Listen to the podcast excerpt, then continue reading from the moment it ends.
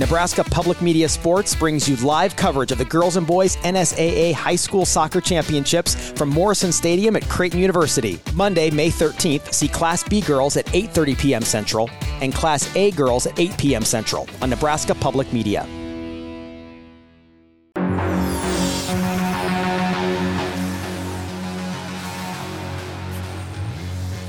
You're listening to Hurrdat Sports Radio.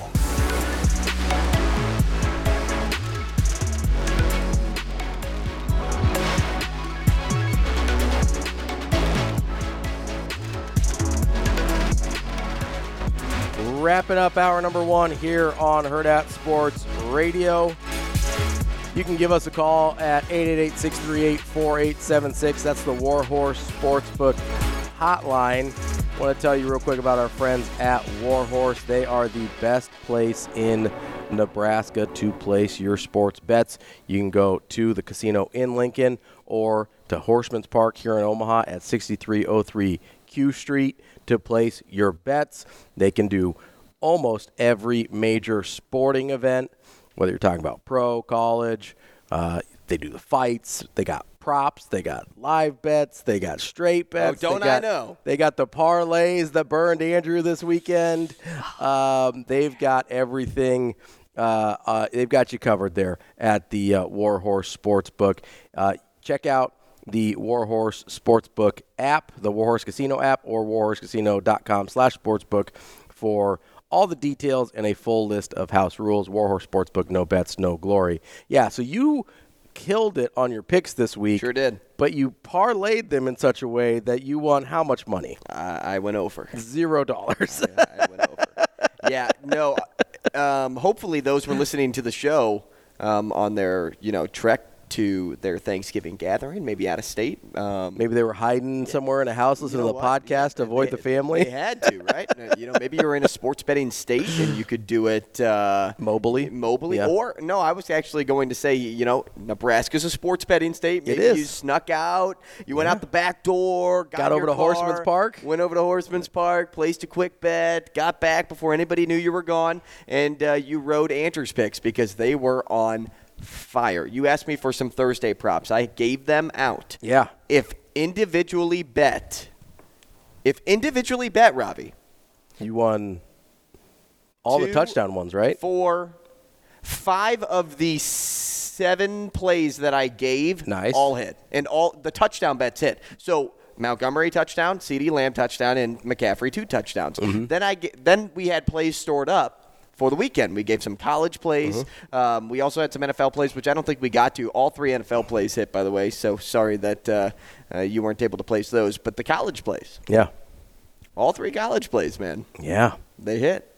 They hit on the nose. You, had, you just had to parlay them. Yeah, Had to, yeah. I'll take it. Yet I'm a greedy son of a gun, and uh, yeah, I, I came away with uh, nothing. But you know, that's okay because we live to fight another day, and I feel like that's the same boat Nebraska's in, man. you live to fight another day. So you, you teased a quarterback coming in, a, a transfer portal quarterback. I think everybody Mm-hmm. Agrees. make a splash? We're looking at at least one. I want two.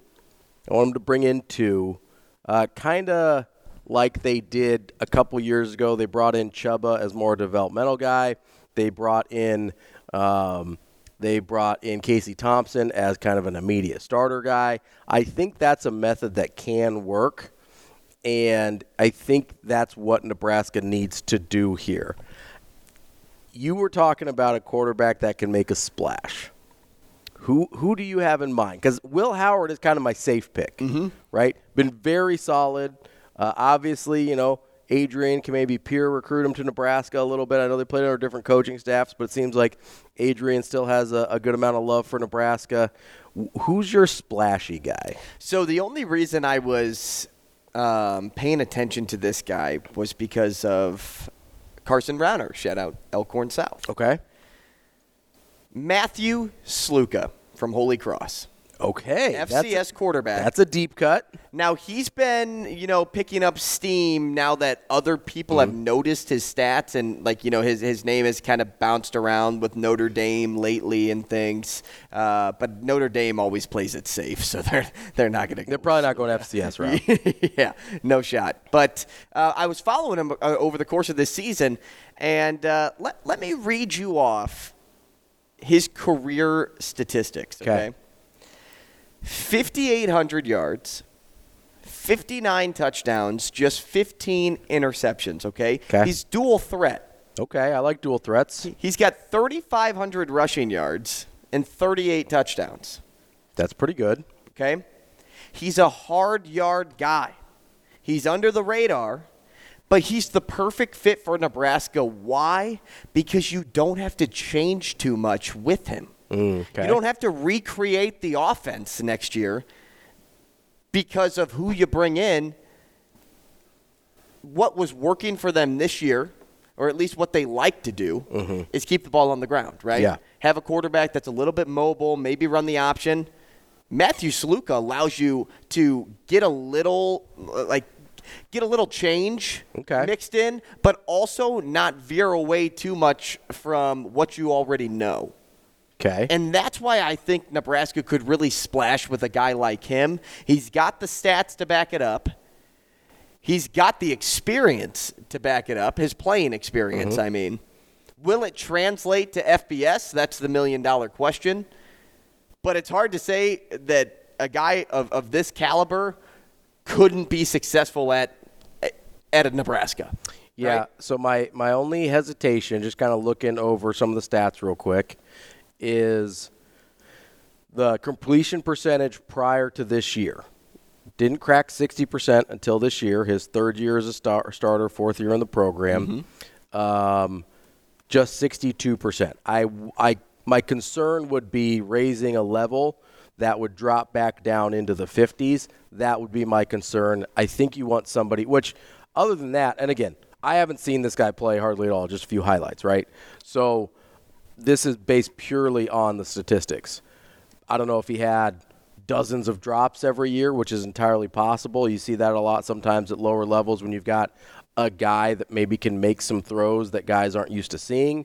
Sometimes you get some receivers that make drops.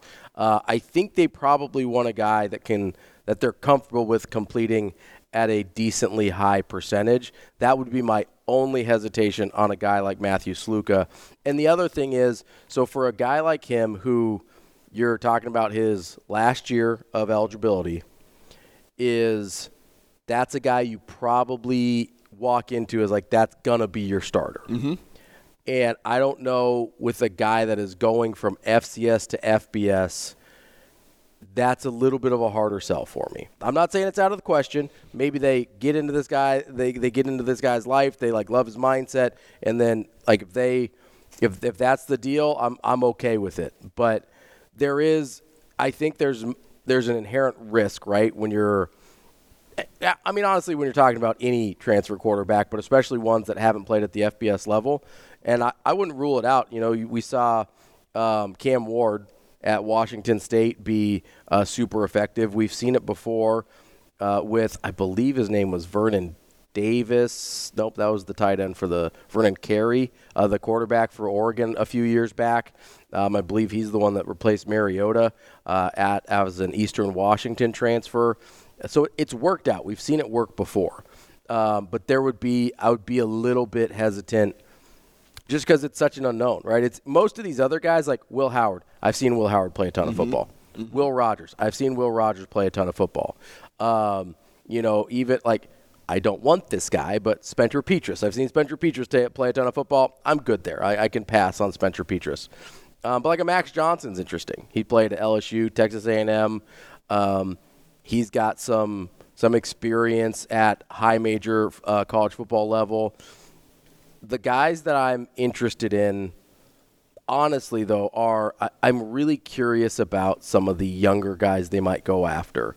Um, this isn't a younger guy, but uh, Tyler Van Dyke from Miami just went in the transfer portal. He's a, a was a highly talented, highly touted guy coming out of high school as well. But I'm interested in some of the guys that maybe haven't played a ton yet um, that I think could be longer term answers for Nebraska. Not that they're going to start next year. I think you're probably going to have some sort of sort of a stopgap type guy for next year.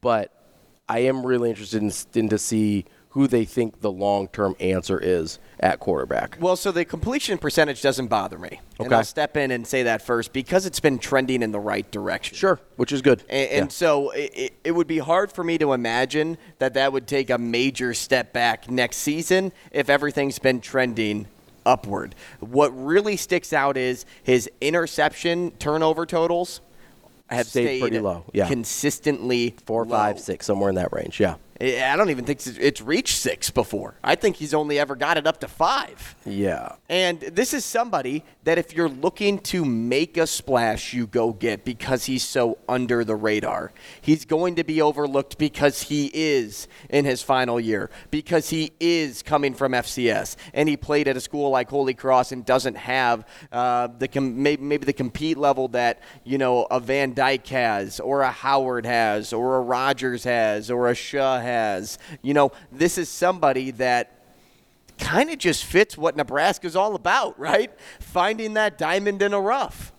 And, and this is him. The, he embodies what Nebraska is outside of the fact that he's on his final year. Yeah. Right? Yeah. If he had more more years of like two eligibility, years remaining. it would be- it would yeah. be the ideal fit for Nebraska. But still, even though he's on his last year and that you know Nebraska's all about, you know, development, that's why it's okay to have a one-stop shop guy. Mm-hmm. Because what Nebraska's missing right now is a gamer. They need somebody that is just a complete difference maker. They didn't have that this year.